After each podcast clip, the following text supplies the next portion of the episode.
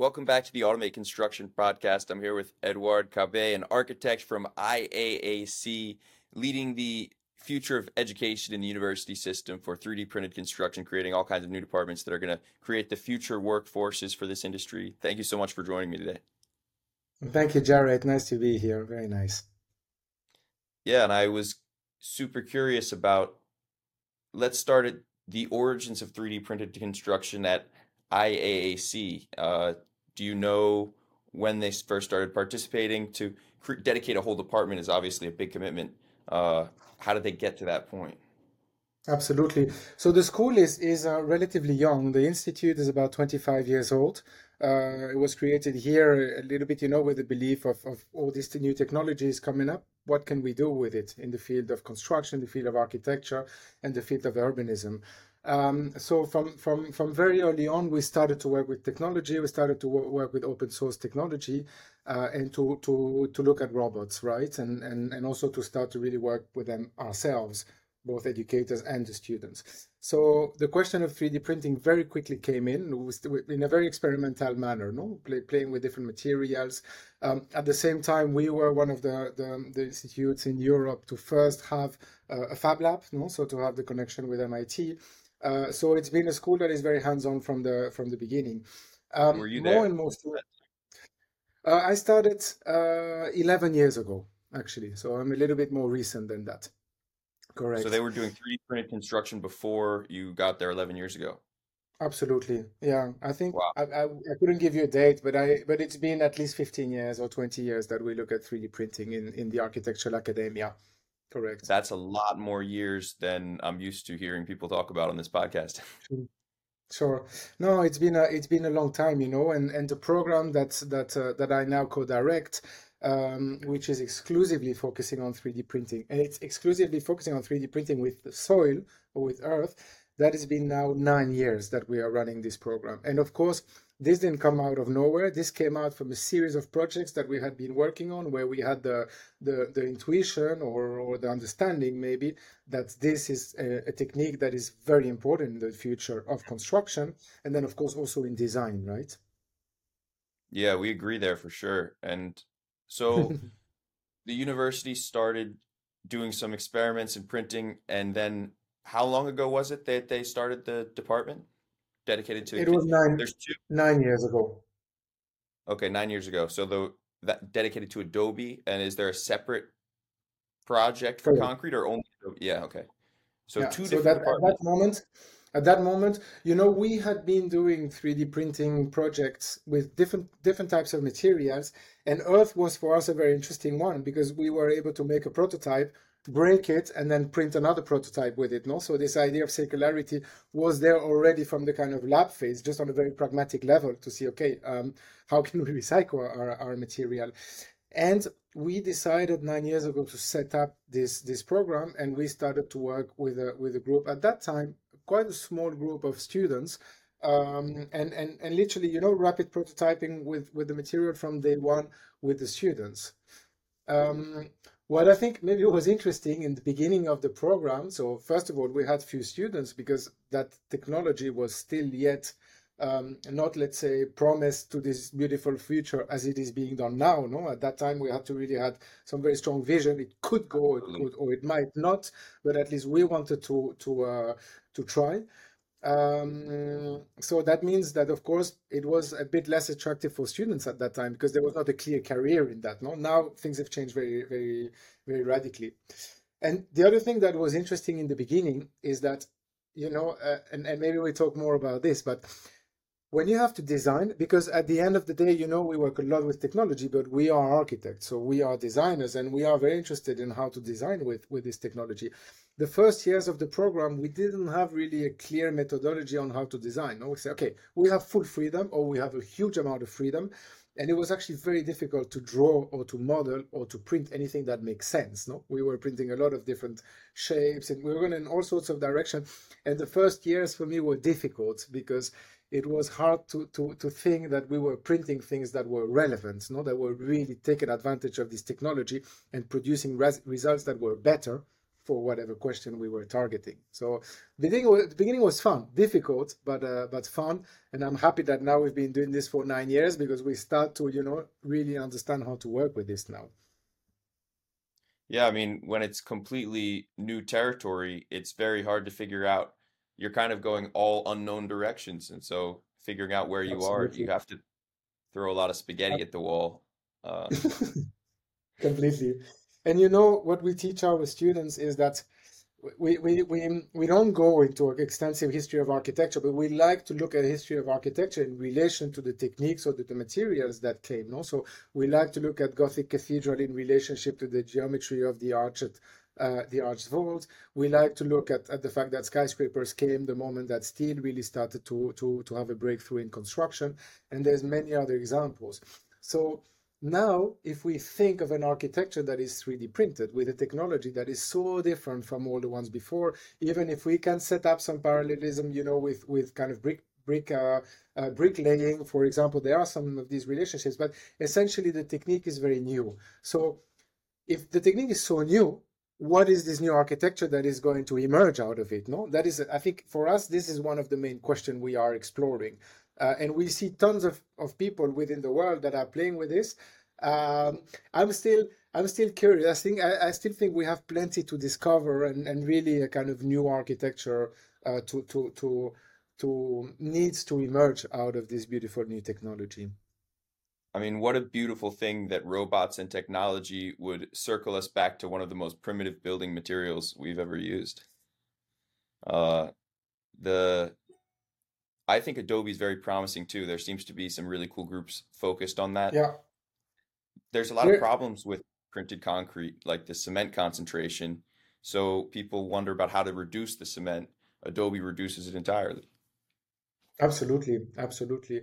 There's, there's, you know, when it comes to, when it comes to earth, um, it's, it's, it's a very interesting material for many reasons. I mean, the, the kind of bottom line is that it's, it's a material that is there. So you can, we've constructed, you know, not kilometer, kilometer zero, we've constructed with materials five meters away from the thing we actually made, no? So it's, it's kilometer zero for us seems very big, no? We've reduced it this to, to, to five meters, which is a possibility, potential of that. So that means no transport. Uh, it means a huge saving of energy.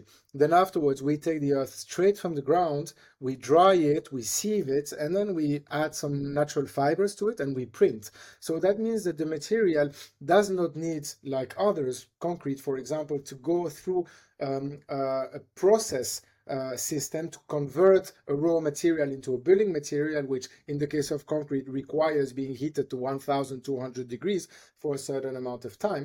So that means that the material doesn't need embedded energy in order to become a building material. And then that also means, of course, that the material that we build with remains natural. It's absolutely non-contaminant, uh, which is very, which is very interesting. So that means we can We we can do building solutions that are incredibly efficient from an energy point of view and from a recyclability point of view. No? It now, checks all course, the boxes. It checks a lot. You know, I, I, I think there is there's something, I think it's such a good material uh, for construction, not just for three D printing, right? For many other techniques. Oh, I think it's a material that is coming back. In Adobe Homes. Like you're not doing Sorry, this from an Adobe Home. We're not doing this podcast from Adobe Homes yet, so there's uh, something in the way. Yeah, correct.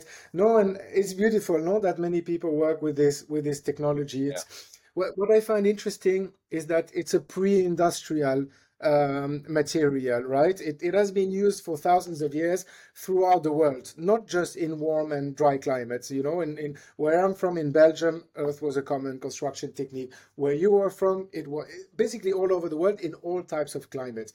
But somehow with the arrival of reinforced concrete and other techniques then that are more performative from a mechanical point of view, um, earth became less of an interesting material. Um, Today, that we are looking at the energy balance, of course, suddenly Earth is coming back.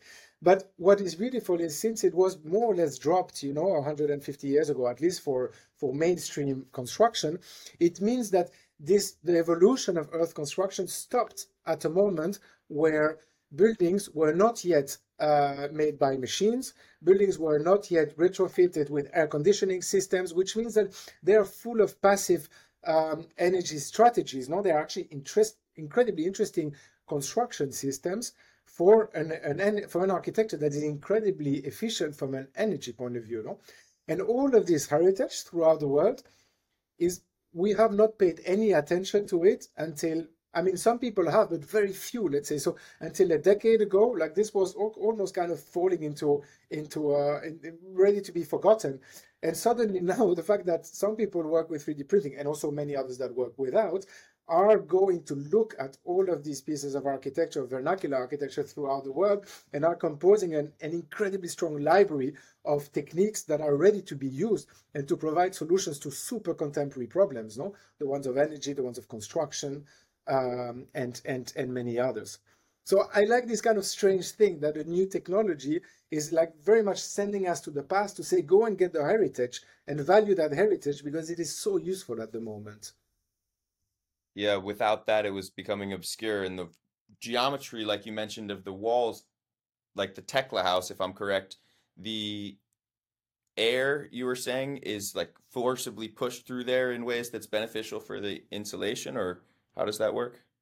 Correct. So when when you know when when friends or people ask me about you know about the the, the the potential of three D printing, I think there's many, and this is something that you're really beautifully exploring. Um, as a designer, what I find very interesting is that we create cavities, right? So um, earth architecture and concrete architecture before three D printing is mostly relying on formwork, and also make the form and then fill it up fully. And then, of course, there are some systems about embedding some some some other, you know, whether it's balloons or, or, or styrofoam or tubes or whatever. These are techniques that exist, but essentially, you use the material very very uh, very fluid, and you fill up uh, and you fill up a, a, a hole or a volume. No, with three D printing, the fact that you only need to put material, you only put material wherever you need, and create these cavities means that afterwards these cavities are really useful for services, for example. And in our case, of course, we like to look at them from a climatic point of view. So we can fill them up with mass, we can fill them up with insulation, depending on, you know, on the orientation or on the climate, the location. But we can also fill them with cavity uh, that can ventilate themselves, right? So we've been working a lot with this idea of how to do certain perforations in a wall and create some of the layers of our three D printed walls that are full cavities, and that therefore, you know, can, can really, if you make an analysis of, of, of the fluids, of the wind around the building, you can find the areas where you have low pressure and high pressure and do perforations here, perforations there, and then make sure that there is a continuous cavity in between them, which means that the entire of your of the kind of inside of your walls get constantly ventilated, which can be really useful from a thermal point of view, right? If it's if it's a if it's a hot climate and the building needs to be cooled down, this is a technique. And again, this is not a technique that we have been inventing. This is something that has been around for for forever, and we really like to go and look at all these all types of building. So for me, it's an like amazing. Uh, sorry. It sounds like something a computer could easily optimize if it knows the calculation, figure out the high pressure, the low pressure, where the hole goes. Absolutely. The machine could potentially do all that itself. Yeah. For me, it's interesting because, you know, like they are like kind of our ancestors that were doing this all their life with a lot of culture, and they, they knew this without needing to calculate, right? Mm-hmm. Um, but these were specialized, super specialized people. There are still a few around, but there's not there's not many. We're I too think stupid as now. Designers, I, I don't know. We, we, we, I think we're much more maybe uh, transversal, and we are much less dedicated to one thing. We are managing a robot, playing with the material, designing. Um, I'm and I think we went to a different skill tree. So, yeah, yeah, absolutely, absolutely.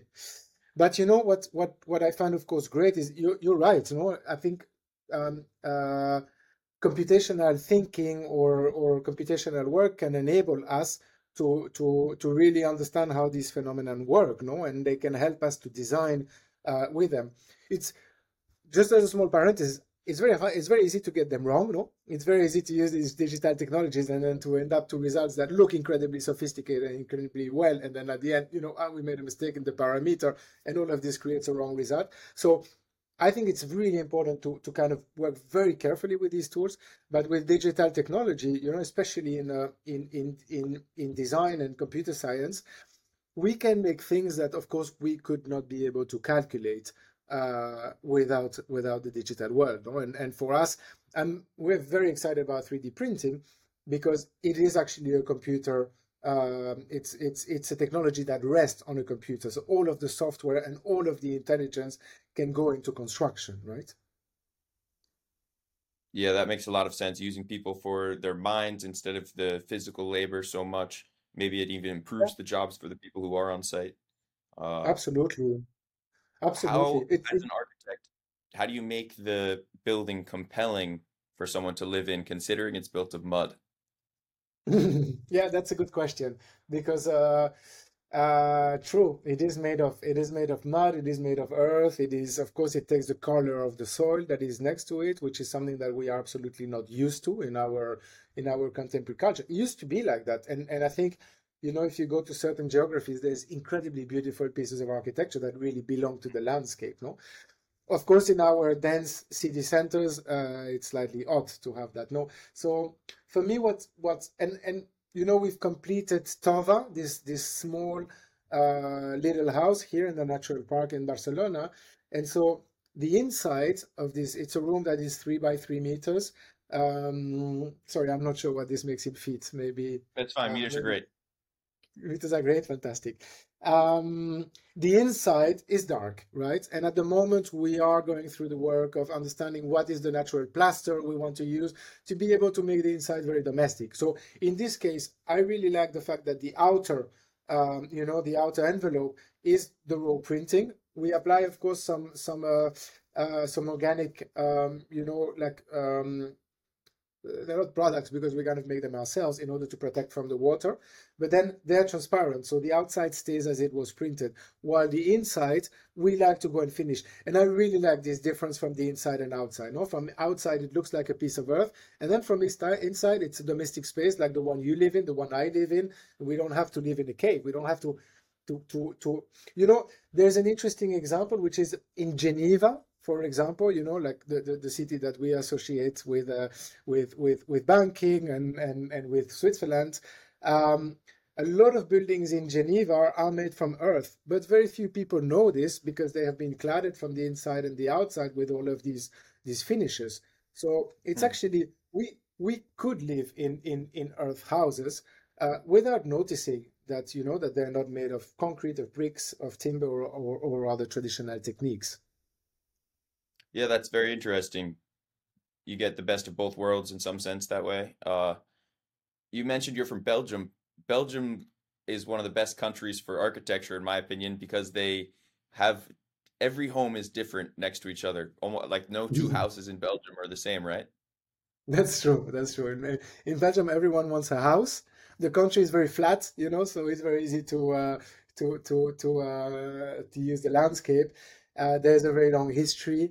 Uh, there's a very long history of of, uh, of brick. There's a very long history of, um, of of architecture, and there is also a very good history of architectural design. Uh, but but so there is actually a lot of work for for architects, and very little architecture gets repeated, which sometimes leads to things that are not as good as we would wish. But also there's a lot of quality, and and that's also for sure coming from diversity. Yeah. Yeah, it's pretty cool. I was visiting just for one day. I saw Camp C. Uh, where they printed the two-story building. Maybe, I'm sure you've heard of it. Uh, sure, absolutely. You've probably been there. No, I haven't. I haven't. No. You know, there's there's there's something strange. We have been very much kind of in a in a tunnel in a tunnel vision, looking at three D printing with with earth, uh, and there are differences definitely with how to print with concrete. And I can I can totally. extend a little bit on that. So we keep an eye on everything that is happening with concrete. Um, but we're not going there. And, and, and I, of course, I will go to visit some places because I, I want to learn. And, you know, we're friends with Cobod. We, we, we're friends with many people that work with concrete. Uh, but let's say we've kind of, kind of, uh, at least in our academic program and professional program, we've kind of put there a kind of limit, which at the moment we are, tar- we are, we are challenging because we start to have more and more opportunities to go in different directions. So, Um, we like to print with more and more materials, and I think there's, I think concrete, if well used, uh, can be also a very good material for construction with three D printing. But I haven't been visiting because we, you know, we've been we've been visiting earth buildings all the time to try to learn from them and to apply that back. Very cool, very cool. And so, what's the setup you guys have for printing in your lab? Uh, do you have one printer, or is it uh, multiple printers? Do you have robotic arm gantry systems? What's the... Yeah, so we have different scales. um, I'll, I'll, I'll maybe work first work from or answer sorry rather than work from a from a teaching and from a research point of view. So um, we have this relationship of scale. So we say that, you know, at, at, at the kind of very small scale, we work with drawing, and sketching is important, and then digital drawing is important, drafting is important, all sorts of architecture drawing we evaluate a lot. And it's a good tool because with drawing you can make you can make a lot of options very quick. No, um, so let's say we will make uh, a thousand drawings, and then from these one thousand drawings, then we jump to a three D printing scale, and we work at the beginning with desktop printers to be able to very quickly take some some uh, some conclusions. And desktop printers, they enable us to make little clay prints that are about this size. So with these one thousand drawings, then we print one hundred, let's say, small models. No, um, and are the and these parameters are... similar? So when they jump, when it since it's clay in the desktop printer, not plastic, it can do similar overhang and similar qualities that your Adobe can do, or no? Okay, absolutely not. No, clay is very different. The behavior of the material, because when it it's like concrete, when it comes out of the of the nozzle, it's um it's wet. You know, so so so absolutely different from plastic. Uh, the question of the overhang is everything. If if we want to go away from from walls that are straight extrusions, so so so so yeah, no, the qualities are very different. Um, the next the next scale with which we work is the scale of the robotic arm, which we have inside the lab, where we have a custom-made extruder. And and and let's say so with a thousand drawings, we make one hundred small prints, and then maybe we go and do three or four uh, prototypes that are maybe the scale of the human body, that are done with a, you know, with a robotic arm, meter and a half, two meters maximum uh, prints. And then from there, then we work with a really nice uh, piece of equipment from WASP, uh, so a company based in Italy who are our industrial partners, and that are pushing, have been pushing three D print, printing with Earth in an, in an amazing manner since many, many years. Um, yeah. And so that's a crane. So that is a machine that has a diameter of eight meters, height of four meters. And with that machine, then now we can print things that are much larger. So with that, we will print the one. No? So I really like this relationship, you know, one thousand drawings, one hundred small prints, three uh, larger prototypes, and then one end product. No? And I think for me, from a, a design point of view, you know, you know, looking through design iterations, searching for what is the best building to print, it's kind of a, I, I like this. I like these numbers. Also, it, it, it states that, you know, we have to go many times through the question before finding the, the, the best possible solution. It's a lot of work, actually. Yeah, I agree. It's almost like the way A I would approach it, in that you have uh, when you have access to so much compute, I guess in an educational setting, you have all these students who have their minds, which can compute, human compute, maybe more valuable yeah. than A I compute. And so you can set them all to the task. You get a thousand models back. Uh, and so now you guys can all look at those models, and maybe even they can give feedback too, pick their favorites. And yeah, it's a great feedback Absolutely. loop. And I think A I would be similar. Like maybe A I could in a second give you an extra thousand to put into your consideration. And then you do a yeah. blind study. Who knows if the final one you pick is done by a student or the A I? Absolutely. Who knows if the A I could have designed it without the students' work? Absolutely. I, and for me, this is super interesting. First of all, because, you know, A I is here and, and we are still here. No? So I, I, I don't believe that one is going to replace another. I think that we are now living within a, you know, within a, within a, a realm where the digital uh, world is embedded with the physical world. Um, and I think we need to use it in the, in the smartest way possible. Now, what I find what I find interesting, you know, when, when, when we tell our students, okay, now make one hundred models, they're really good at doing them. I mean, they, they our students are, are are incredible. They are they are super strong. So, but sometimes what happens, you know, they they we so we call these catalogs. We say, okay, if you if you need now to develop the design, do a catalog, produce twelve options, not one, and and you might be sure that the first one is the right one, but produce the twelve, and you have to do twelve. So at least it will make you, you know, really think about what are all the alternatives. And then, of course, when the catalog is done, so when students come with these slides with, you know, twelve three D models that are that are very nicely drawn, um, Then, of course, the question is, how do you evaluate, right? How do you compare these twelve options in order to find the right one? And and we know that construction is a complex science, design is a complex science, technology is a complex science. So the conversations that happen on these sheets of twelve options are extremely interesting because they can go in all sorts of directions. No, it can be about overhang, can be about printability, but it can be about, you know, the potential of, of, of, of such a solution on a floor plan level, or from a printability level, from a material level, from a quantity level, from a drying level. So, so there are so many ways. So then we start to have to be quite scientific with, you know, like, sometimes we literally work with Excel spreadsheets to do an evaluation um, analysis of twelve options we design. No? And that's where design, which is uh, which is a discipline that is highly intuitive, but also very systematic, also becomes scientific. No? And in the program, we cultivate this way of working that is both scientific and creative at the same time, right? Yeah. So I'm wondering, are you, you lead that department or co-lead the department, and are you also practicing architect on the side too, or is? Yes, I'm a practicing I'm a practicing architect. Also, I'm, a, I'm also an artist because I, I am very I really like these uh, these questions of um, of uh, of design, and uh, and I have a kind of practice into drawing, uh, which I really like to relate to three D printing, because for me three D printing is nothing else than drawing, except that it's three dimensionality, three dimensionally, you know. So, so, so all of these things very, very, very nicely come come together, and um, and yes, I, I I work as an architect, and, and as an architect, I'm really interested to understand how to bring this uh, this technology to, to to the market, which is something that in the institute we are also doing a lot. So, so we not only we run an academic an academic program, we also run quite a lot of professional projects. Uh, we have just come back from the Biennale of Venice, where we have done their uh, a country pavilion, um, and so so we we yes we, we go far beyond, let's say, the, the academic side of thing, and we really want to we really want to print buildings. No, that's what we want to print buildings to demonstrate to the world that that uh, three D printing with Earth is a valid construction technology that is absolutely great for for today's environment. Yeah, I think the number of Adobe homes is increasing, so more people get to experience it and judge for themselves. Uh, yeah, absolutely. The students that took the beginning first classes of the department, what does that look like for a department to the first year? Uh...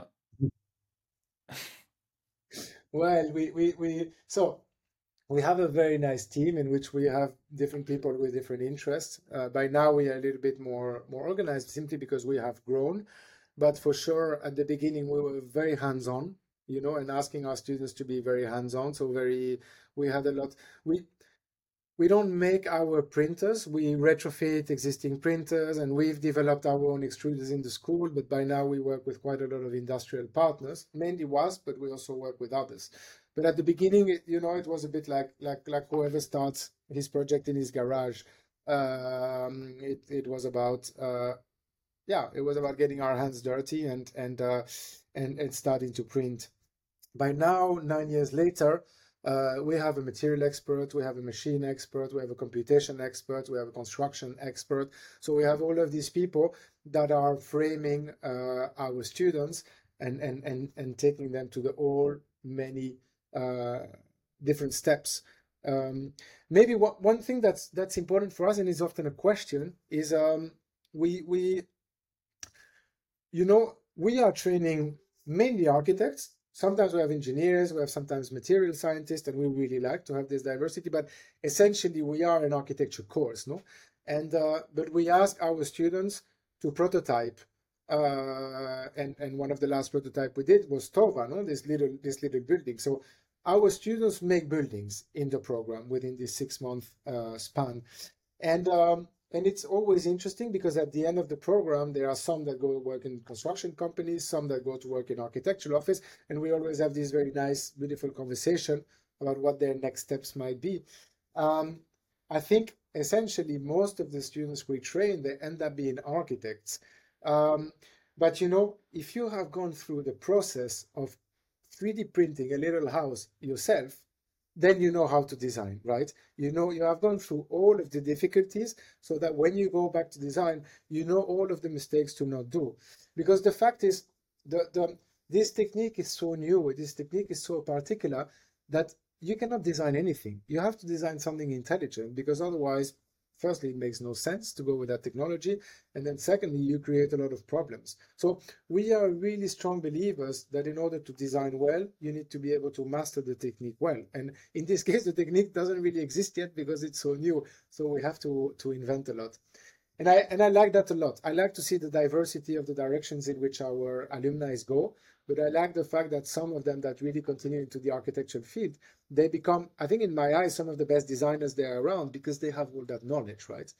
And that's where, for me, there is definitely some, some, some, an, an absolute need for architecture universities, architecture course in universities throughout the world, to start to have their own course in three D printing, because otherwise the market will be equipped with this incredible technology and we will still not really know what we're supposed to design with it, right? And for me, that is an absolutely urgent question and a very difficult one that, that we are actively trying to work on, no? Provide answers. Yeah, it's very interesting. There's the talent pool of three D printing designers to draw from a little bit, but then there's no structural anything behind that. So it's almost like a combination. If you have like an architect teamed up with someone who designs S T L files specifically, or the architects are yeah. trained. I mean, you probably train your students to design S T L files or step files. Correct. Yeah, yeah. We work with G-code in in uh, in uh, we produce G-code from Grasshopper. So yes, I mean, and and and you know, we start to develop quite powerful tools that that that make that whenever you design a wall, Uh, not only you you model it, you, you model it, but at the same time you have all of the production parameters, right? So, Qualified. so that, yeah, that means that you're not designing something and then wondering how to construct it. You design something you can have the economy immediately uh, uh, close to you, right? And I think this is definitely something Beam Systems uh, and others are exploring. That I like, I like because we do it with kind of our custom-made uh tool. So that is something that is also part of a very creative process. No, I don't I'm, I'm always a little bit afraid of locking the architect in a box where the architect is just operating within extremely complex and and and uh extremely complex software in which we end up being doing drag and drop. I for for for me, and I think for us in the program, there is a huge we, we are we are playing with this because of its creative potential, right? So we want to be able to experiment as much as possible and to bring new solutions. Um, but I think that the, the, the design process is definitely uh, something that is new and that is different from, from, from what we were doing in the past. Absolutely. Absolutely. Yeah, you're definitely a little bit biased for this question, but let's try to take a step back and look at architects in general, because I don't get to interact with so many architects. I imagine you probably do. Uh, so Do architects are architects really excited about three D printed construction and three D printed architecture from outside your program? It depends. It really depends on the on the type of architects. You know, there are architects that really are technophile, others that are a bit technophobe. There are some that that that are interested in technique. I think all architects are interested in techniques, no? But some of them sometimes look at digital technology and and and and, and digital manufacturing as as something that is maybe not absolutely necessary, or maybe is not mature enough to to to yet make it. And then there are many that are absolutely driven to that. No? Maybe it's also because it's hard, right? I mean, to, to Alex and myself who run this program, we've dedicated at least Alex his full life and me, uh, um, not exactly full, but but a lot of it to to to doing architecture through the filter of this new technology, right? Um, uh, so. I think that that um, it's it's it's it's definitely um, affecting the way that we work and the way we design. Um, and there is so there, there is a lot of interest from from architects. There is, I mean, more and more see that it's possible, more and more see that it's coming, more and more realize also that it's very difficult to work with from a, a kind of design uh perspective. um I think, I don't know, maybe from my point of view, i'm i'm still i still feel that, you know, that um how can I say it, because I think there's already tremendous work being done from a design perspective in three D printing, but i'm still i'm still waiting to see buildings that that look like they they were not they wouldn't have been possible to make to, to be made with another technology, you know? And of course, that also implies that they have to be better, or they have to have clear qualities. It cannot be just an exercise of doing something different for the sake of do, doing di different. It's it's being able to understand what more can we do with this technology in order to make better buildings, right? Um, I'm I'm still I'm still waiting. I'm still uh, I'm still waiting because I think there's so much to do, and I'm and I the more people will do this, I think the the, the better the better outcomes there will be, right? Yeah, I agree one hundred percent on that. Uh, mm. Yeah. So the students that you had nine years ago, they go and they work and they're all mostly architects. Um, have any of them done printed Adobe?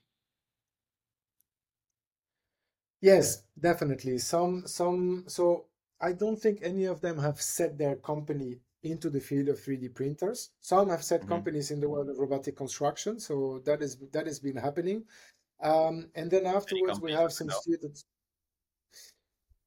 I have to look. I forgot the name, but I will. Uh, I will look at it and forward that to you. Um, we have students that are now three D printing with concrete in India. Uh, and again, I will fall short of the of the name, unfortunately, but I can pass that to you. Um, Tvasta, Miko. Sorry? Miko or Tvasta? No, it's not those ones. It's not those ones. But I will, uh, yeah, I will look into it. Sorry, I know that this is a, a podcast, so it's probably not very useful, but uh, okay. I will, I will look into it. Um, we have a student, an ex-student that has now become also um, um, uh, a professor in the University of Hong Kong, and she is there leading a three D printing department and working with clay also on an architectural scale. She's been doing coral pieces that are in the sea.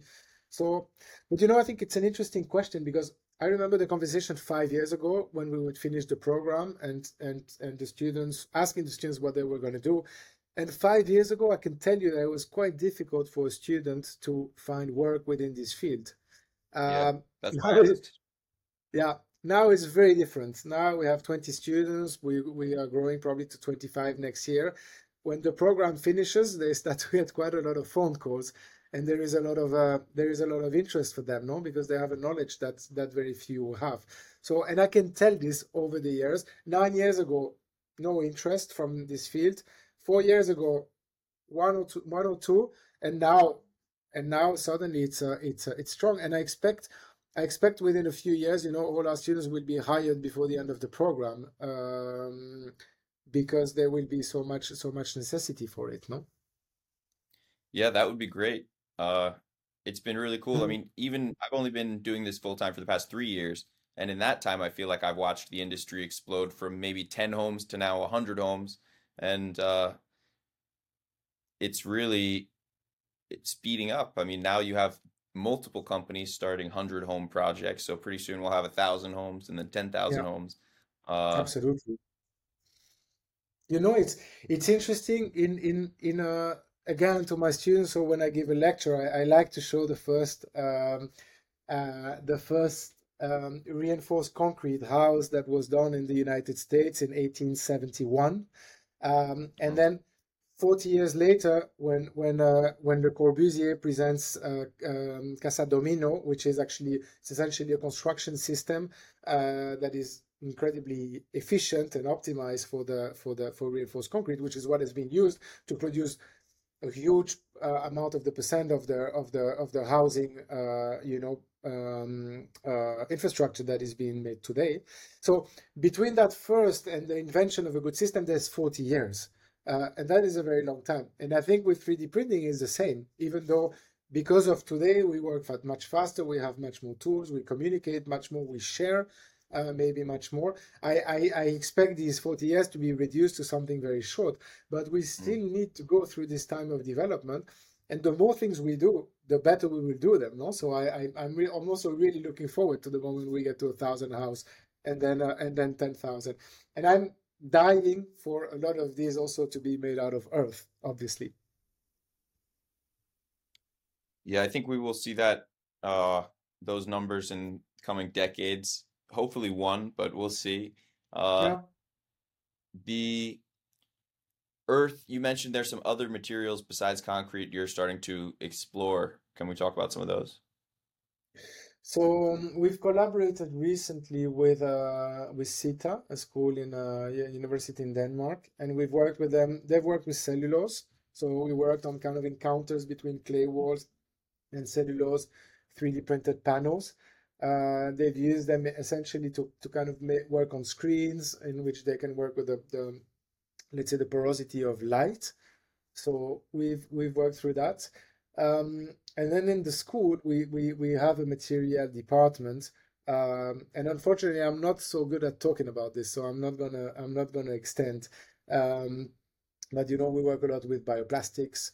Uh, we work a lot, yes, with cellulose. We work a lot with earth and, and mixing earth with different types of uh, of materials. Um, I was recently with uh, with some some uh, some people that that have horses and that produce, you know, a lot of horse dump, and and so this okay. is something print that we're that. seeing how to. Huh? You can print that. Yeah, it's full of fi- it's good. It's fibers. It's basically processed fibers, so it's it's a fantastic material. And you know what? I mean, once again, these are things that our grand grandparents were doing, right? They they, they mixed earth with with with cow, cow dump, with horse dump, with cow blood, with with all sorts of materials. Well, that's and, a viral uh, video.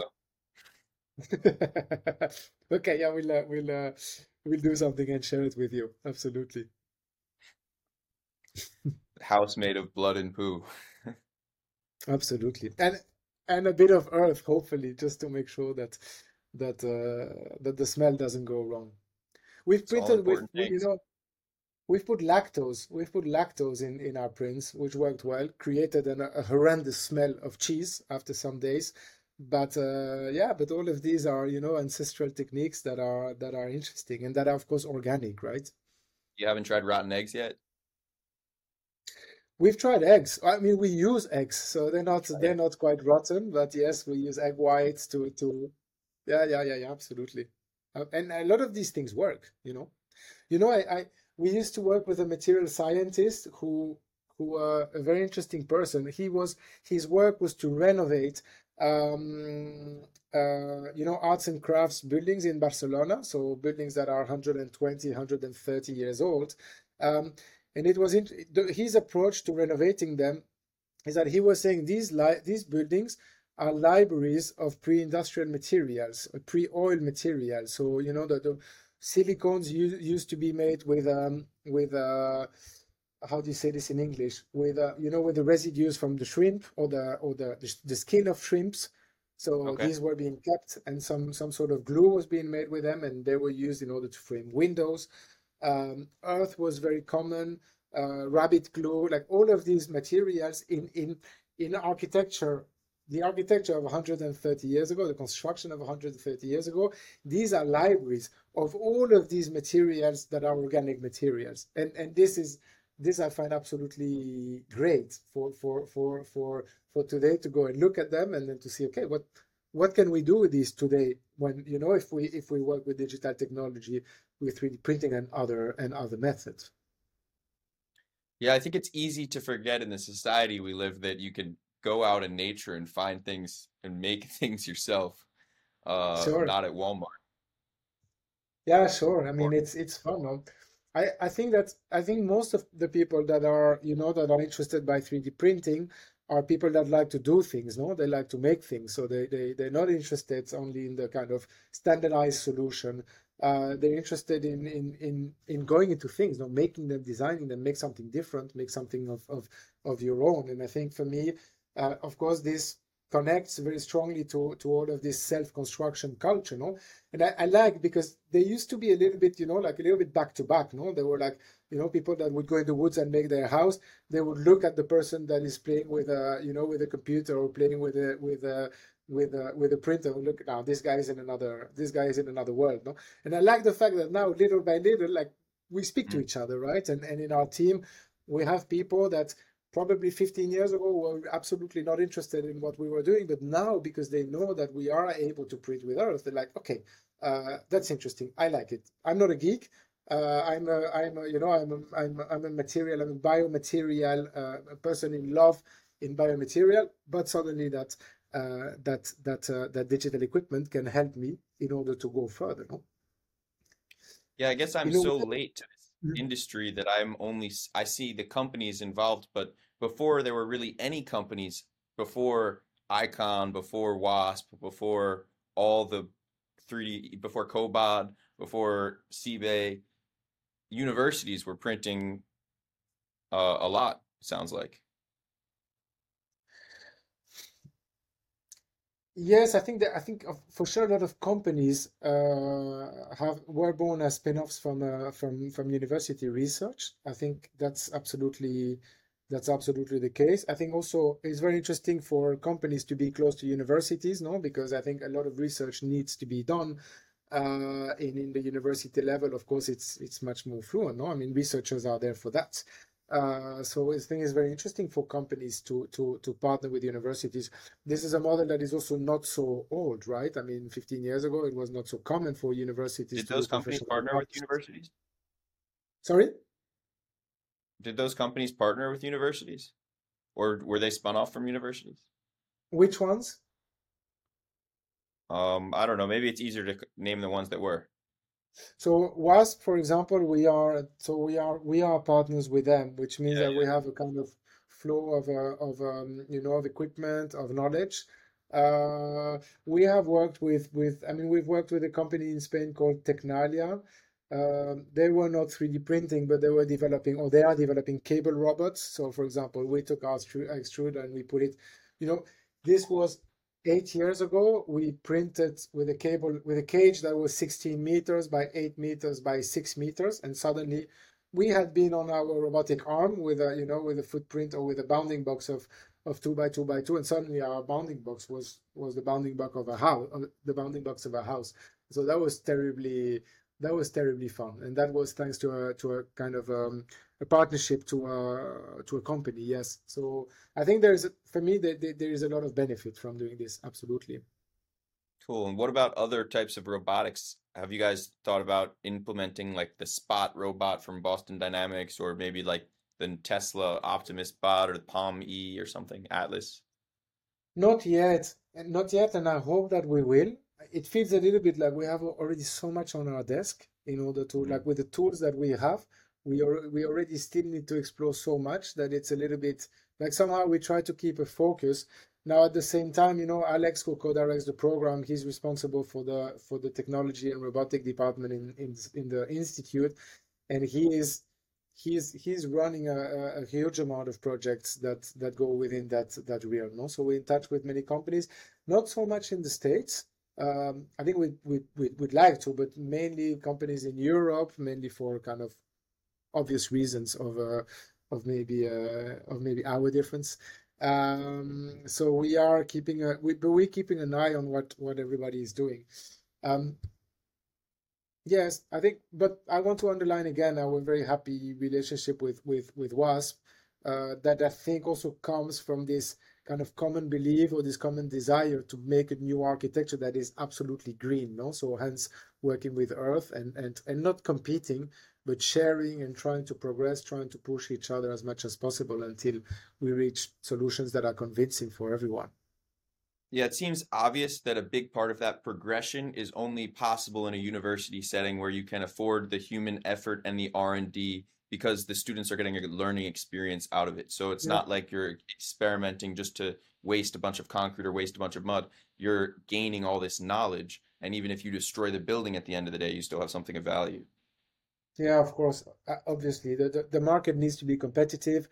Uh, you know, companies that make house, they, they, they it's a it's a balance, right? And and uh, and they cannot afford. I understand that many of them cannot afford to to search as much as universities. I find it very nice when when construction companies set up their cells um, and and and and do R and D, and I think it's also absolutely necessary. But also universities are there for that. No, I think so. So so. For me, more than ever, these sort of partnerships make sense. What they should do, if they had the money for it, is just give you guys a printer to work with and see what the problems are so that they can workshop it, fix it, and improve it. That way, when it goes to market and someone's paying for it, it's a reliable product. Yeah, no, no, absolutely. And, and, and, and we, to a certain extent, we do that, and we are very open to doing it. Of course, absolutely.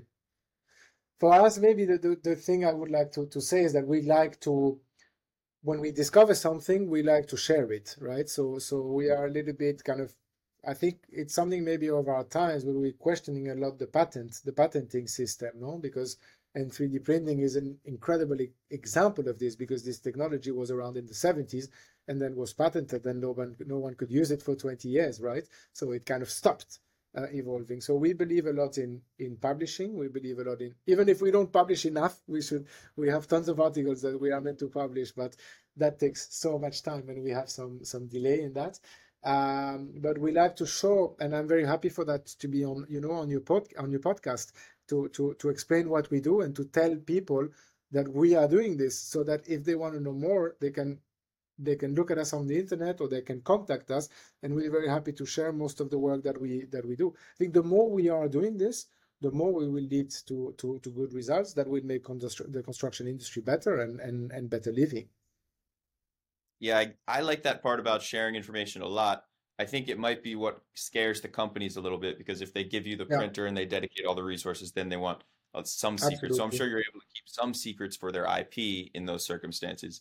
Uh, Correct. Yeah, yeah so of course. Of course, we, we in that sense we operate within a very different reality from from a, from a company. I like to think or to believe that that there's going to be work for everyone, because I think that they, they, they, there is such a huge market that is going to open to that, that I think everybody who does it well will do a lot. I, I, I'm maybe it's wishful thinking, but I, I tend to think there's not going to be one big company that is going to do everything. I think different companies think are going logical. to be able to exist. Huh? I think that's very logical, especially if you look at construction as a whole is a very decentralized industry. And then also historically, yeah. when technologies replace human labor, you don't end up with a bunch of unemployment. You end up with a bunch of new jobs that are usually better. Absolutely. Absolutely. The knowledge, the, the, the way to the way to work through this. I can tell you from a design point of view that the design for this is more difficult than it is for other construction techniques. Therefore, it requires more work. And as you said before, it's work that is not uh, physical labor. It's work that is intellectual work and, and, and design work, engineering work. So it's it's work that is absolutely done by, uh, by a human. I don't believe that the algorithm will uh, ever do everything. Absolutely not. Uh, I think things will remain ex- uh, incredibly human. But yes, there will be less tough labor on the construction site. That that uh, that for me is, is is the way to think about that. I don't think we should be afraid of that. I know many people are, and I understand their concern. But I think there is a transformation of knowledge and a transformation of professions, no? And I think it's it's important to acknowledge that, because it also helps us to move on. But we have to yeah. stay critical. Absolutely. always, always. The yeah. uh. So right now for I A A C, is there anything that can help I A A C out? Or maybe if a student wants to apply, where could they apply? Or if a company wants to reach out and work with you, what's the best way to do that? Sure. Uh, so we are super porous and very open to, to discuss. So um, can definitely, I mean, if a student wants to, to apply, the first thing is they can go on the website. They can go on Instagram, where we publish everything. So that's, so that's a very easy thing. Uh, three D P A and I A A C, you can find us like that. Uh, and then afterwards, you can also go to our webpage, which is also three D P A um, I A A C. It's uh, it's very easy to access, and there there is not only, you know, we have a blog where we sh- we have again all the content, but then there's also the practical information about the program, the dates, uh, the fees, and and and the learning outcomes, et cetera. Uh, and we love.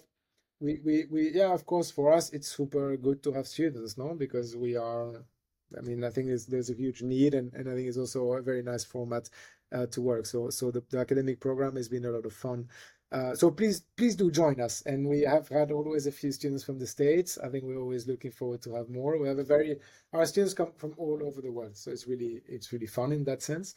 Um, and then when it comes to companies, um, we are also very open for, for collaborations on, on, on all levels, uh, you know, whether it's clients that that that, that wish to uh, to go into a three D printing with uh, project with us. We we we uh, we have a few of these going on at the moment, and we're definitely happy to do more. Uh, and also companies that develop technology and want to test it out, or, or or want us, you know, to do some some exploration, some prototyping, some design exploration. I think that's also something that we are extremely interested to. Absolutely. And is there anywhere on social media you post pictures, videos? Yeah, Instagram, very intensively, actually. We we we like the yeah, format. It's so a format to stay in touch. So yeah, yeah, you can definitely follow us there. And the three D printed account, it's at, what's the at? I will tell you now. It's I A A C underscore three D P A. P for printing, A for architecture. Yeah, cool. That's probably the best place just to quickly see all the yeah. short-term attention span videos. Exactly. No, it's a very yeah, it's a huge collection of of, uh, of things, and it's also it also says what are the professional projects we're working on. It it it, it keeps also a kind of almost a daily update on how the the group is doing. Yeah, I bet it's pretty cool for the students too when they their work that they're so proud of gets featured on the page, picked to. Yeah, absolutely. And you know, I can tell you something now. So our program ended up in February. Uh, and then um, a month later, we got an important job for, for you know for an installation at the Venice Architecture Biennale, which for architecture is, is the top event in the world, right? It's it's uh, it's the most important one, and we worked with six of the students that had recently graduated in order to do that project, and we did this for a couple of months. We just inaugurated last weekend. Uh, so that thanks thanks a lot. But uh, I can tell you that this, as as a student, I would never have had this chance, no? And I think this is, of course, related to this being such a new technology, creating so much interest, uh, that suddenly the students that come out, they have these chances by now. And I think that this is very, very beautiful, obviously. Yeah, absolutely.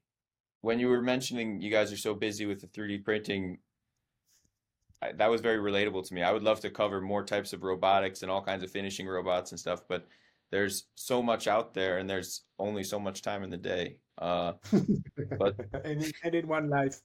Right. Yeah. Yeah. But it is really fascinating. It's great that you guys are open and sharing. Is that a quality that most universities have, or is that unique for I A A C? Maybe not most. I think we are quite special in university because we are very young, because, uh, you know, it's a young school. Most of the, the our directors are young. The staff is young. It's it's uh, it's also um, the school is also a foundation. So we are not a huge university department or a department of a huge polytechnic university. We are related to the polytechnic university, but let's say we are very agile, no? Which means that we can we can um, we can we can move. Uh, we can move very easily, we can adapt very easily, we can embrace change very quickly. Uh, and I think that this, and, and we have embraced the the, the open source uh, world, right? We have really served on that and, and worked with that. Therefore, and we have also studied this question of the patent, and, and we realized for us the patent is not such a good, is not such a good model uh, in our case. Maybe we would make a little bit of money like that, but the, the, the sharing dynamic is much more useful, and we are our students, I told you, they're from all over the world. I A A C has approximately, well, it changes every year. It grows every year, but at at, the, at this moment, we have a number of students of approximately two hundred per year, two hundred, two hundred fifty. So these are all people that after a few years, you know, they end up all over the world. And we have a really, a really cool network of people that are all over the place uh doing things. And so, you know, Alex now is going to Honduras, uh where uh, some I A A C alumni have set up a, a robotic factory. Um, um well, I'm not going to get into it because there's many there's many places where we go because we have some very strong roots, actually. What so join the... us. When you say rules, what do those mean? Roots. Oh, roots. Very strong roots. I thought you said yes, rules. Yes. Rules. No, no, sorry. I meant roots. And they are not really roots, but let's say they are they are connections or friends or alumni, or mainly friends. I, I think all of our alumni are friends. Yeah, I think it's really advantageous, like you said, being a young university, being able to make rapid changes, create departments around industries that are young and attract a bunch of attention. I mean, the two hundred fifty students, I didn't realize that's a really tight-knit community. And so the yeah. to have two departments for, uh, is it all architecture, all two hundred fifty? Um, so we have, I think, approximately ten master's degrees. There is some, okay. one of them is a design uh, master's degree, another is urbanism. And in between, there is construction with timber, there's three D printing, there is uh, robotic construction, uh, there is a more generic architectural uh, master's degree. Uh, so so we are targeting this this scale, let's say, between design, construction, and and um, and, uh, and urbanism. No? So, for example, in the three D printing program, we have twenty students.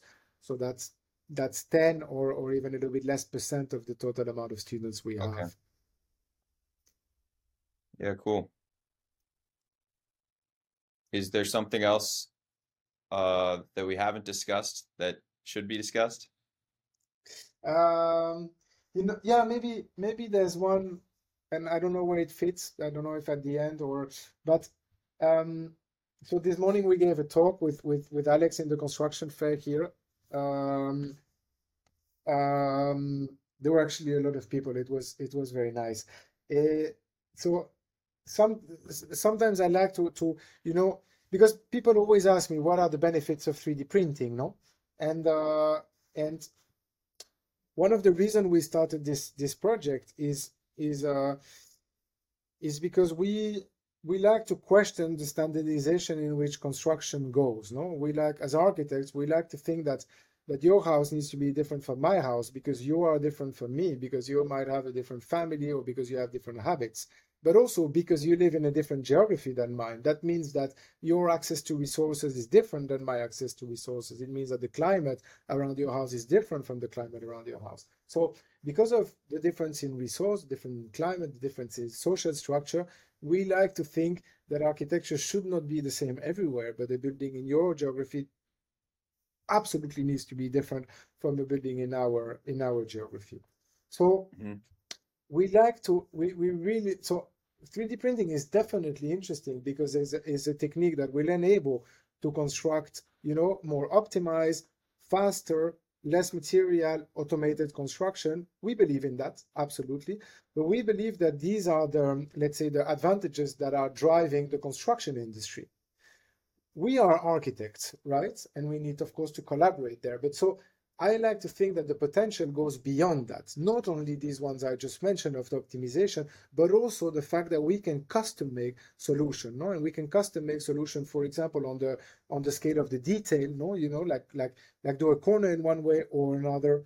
Um, we can customize or be flexible in the design when it comes to climatic performance. Therefore, the east wall can be different from the south wall because they have different climatic necessities.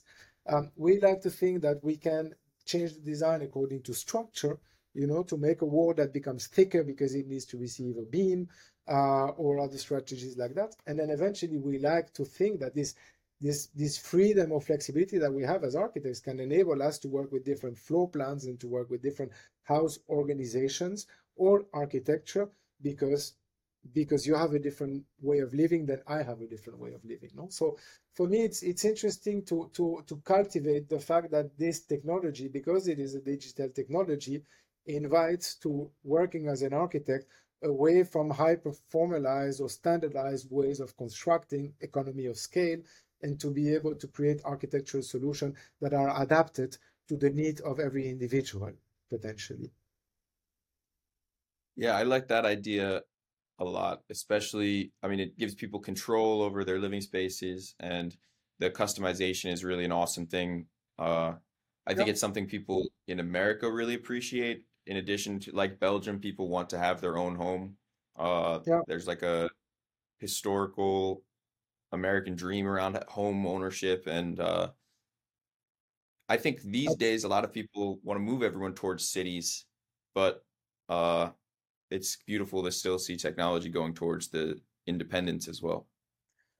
For me, for me, it's it's it's crazy to understand that, and it's beautiful that digital technologies are, are enabling us to step a little bit out of, of you know, kind of custom of a of a for the for the end, uh, you know, like mass production, make make ten thousand times the same part. No, now with the robot we can make ten thousand parts that are all different one from another for the same economy, and that I think mm-hmm. is that I think is extremely interesting. And I think the world definitely lacks that, no, because at the moment it's the way that the, a flat gets built in China is the same as the way that a flat gets built in in uh, in Belgium or in or in Argentina, no, and I think this makes zero sense in a way. And and so I think it's it's great to think that robots, you know, are reopening the door to craft, uh, to to to different ways to work with materials, whether it's earth, cellulose, uh, or or or timber or concrete or all of the ones that they are, and and call back all of these uh, hand crafts that used to exist and that are by now are, are kind of becoming too expensive, and therefore the market is not cultivating them. I like that digital technology is waking this up and putting it back, you know, back on the map to say, yes, our our house again can can can be something else. It doesn't need to come out from a factory that is that is you know that is that, that is producing uh, one hundred times uh, the same house every day. As an architect, do you believe that a building has a soul? That's a good question. I can tell you that it's it's uh it's architecture is great because it can be evaluated on so many levels, right? So when you go in a good building, you can, when you see a good building, you can write many books about it. It's not something that, it's not something that can be discussed in ten minutes. Architecture can be discussed over a lot of time, even just a single building. Um, I think in that sense, it has a soul, absolutely. I mean, I think it's it's a complex discipline, and uh, and there are many bad buildings and also many good ones, and it's very difficult to say what makes a good building. No, I think good building is, is something in which some people have definitely put a lot of heart, and, and that's maybe when this soul, no, goes from the, the people that make to to to the to the actual physical thing. Yeah, that's why I asked, because I'm curious where that soul stops and ends. So yeah. If you have a prefab building with one thousand units made of precast concrete, they just take the formwork apart every time, pour it in, pour it in, pour it in. Uh, does that have a soul? Yeah, absolutely. No, I think... Oh, it does. Ah, no, sorry, you, you got cut with the last bit of your question. So I... I... Can you say it again? Does that have a soul? Does that still have a soul?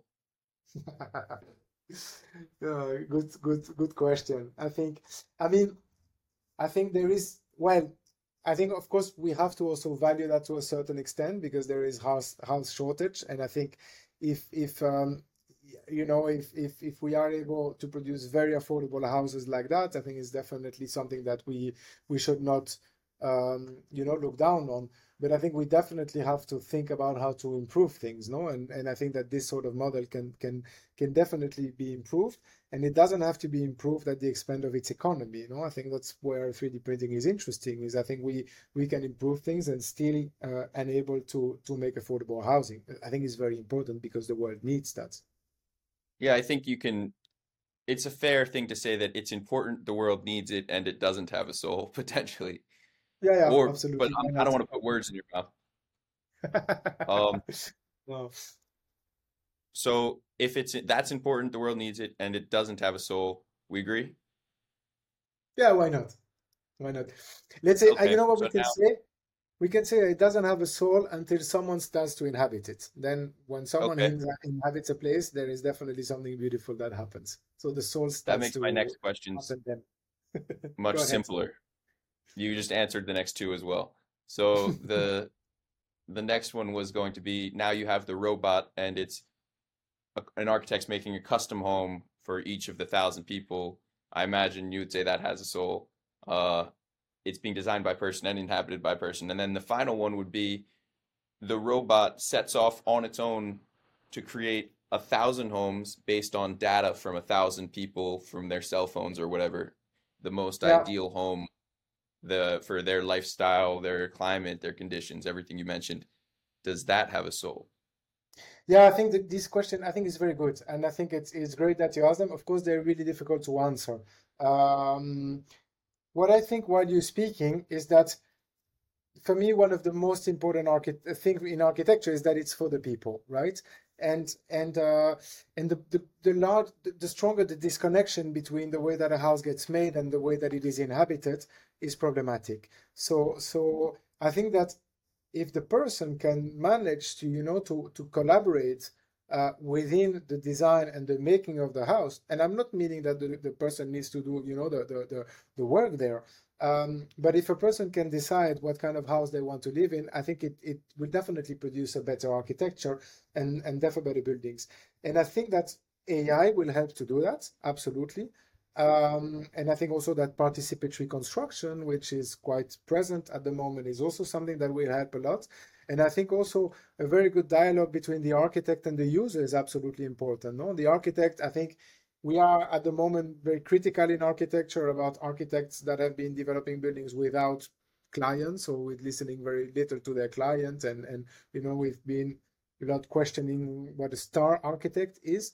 And I think at the moment, the, the, the user needs to have the voice, no, to be able to make sure that the house that they inhabit is really, really caters for their, for their needs, no, way beyond what the building looks like, actually how the building works and how does one um, inhabit the, the, the, the building. Um, and, and, and as you said, no, interesting to think how does, how does, you know, new technology, A I, robotic construction can help to get there, no? Because it could also go wrong, of course, no? We could go into a dystopic way of, of, uh, of, of thinking about this, where uh, the user lose, loses more and more and more, you know, like one, one huge company gets all of the market and has no employees and everything gets, you know, robotically produced, robotically designed, robotically produced. The data of the people are being sucked without them even knowing it. Uh, and then suddenly, okay, yeah, you move here, you move there, that's your house. And of course, that is something that is, is, is absolutely questionable. So there is definitely wrong ways, I believe, in which this could go. I think it, it requires a lot of maturity. It requires a lot of a lot of people to work on that from a technical point of view, but also from a philosophical point of view, you know, and from a sociological point of view. From many different perspectives, this needs to be addressed to make sure that we move to solutions that eventually serve the user, no, serve the population, serve the people, uh, rather than serve the interest of very few, like like it's often the case. Yeah, it's an interesting dynamic because the mission of getting towards automation makes it easier for one central organization to have that level of control. When everything's automated, people don't individually need to learn how to hunt the rabbit and make the glue anymore. There's a corporation that makes glue for you. Correct. But I think that's where there is a sharing economy that can really work. No, I think that's where sharing knowledge uh, and I think the, like somehow questioning the patent system and to say rather when I find something that Mm. Yeah, you don't want to don't. use this knowledge. Absolutely. And like with A I, you get so dependent on having something done for you that less people will be inclined to learn themselves and seek new knowledge. Like you've dedicated your life to seeking new knowledge. I like to think I'm dedicating my life to seeking new knowledge. And I don't know how many people are still going to do that when seemingly all the world's collective knowledge is available. But I guess people might have said the same thing with Google. Yeah, it could be. And I think you're right. It's a danger. And and I think that we have to we have to be demanding, no, towards ourselves. We we, we have to we have to fight for what we want. We have to we have to be passionate about what we do. And I think if we have that energy, then then we will question models that are models that that uh, that providing things that we don't want, no, or that are not directly good for us. I think we have to remain definitely, definitely critical, and and and and and, and continue to, to live and to work with passion. I think that's important. Yeah. Well, it's a fun time to be alive.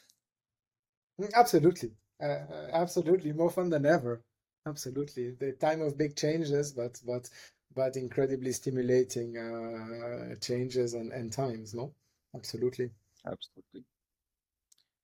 Cool, man. Well, it's been a really fun conversation, and uh, you've brightened up my vision of universities a little bit. I really appreciate that you guys are doing hands-on learning stuff, and uh, people complain that architects design stuff like they've never been in the field before. So having students actually mm-hmm. go in the field, work on buildings uh, with the methods that hopefully they'll be using in the future is like the best experience they could get.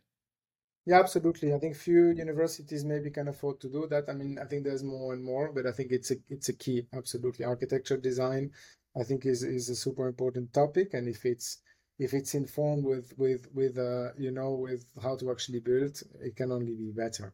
It's a chance also that we have. I can I can understand that not all of the universities have this have this chance. No, I think so. But I'm happy that it's a bright and new day. That's very good news. Yeah, absolutely. And the number of projects is increasing, number of students increasing, hopefully, and we'll see uh, tremendous progress. And w- hopefully we can do this again in uh, maybe six months or a year and talk about all the absolutely. Updates. Absolutely. Well, I'm sure we'll have updates by then. So so it would be great to catch up again soon. Absolutely. All right, man. Thanks for joining. You have to let us know when, when you come through Europe, because it would be great to have you here. So so keep us posted about your trips. Will do.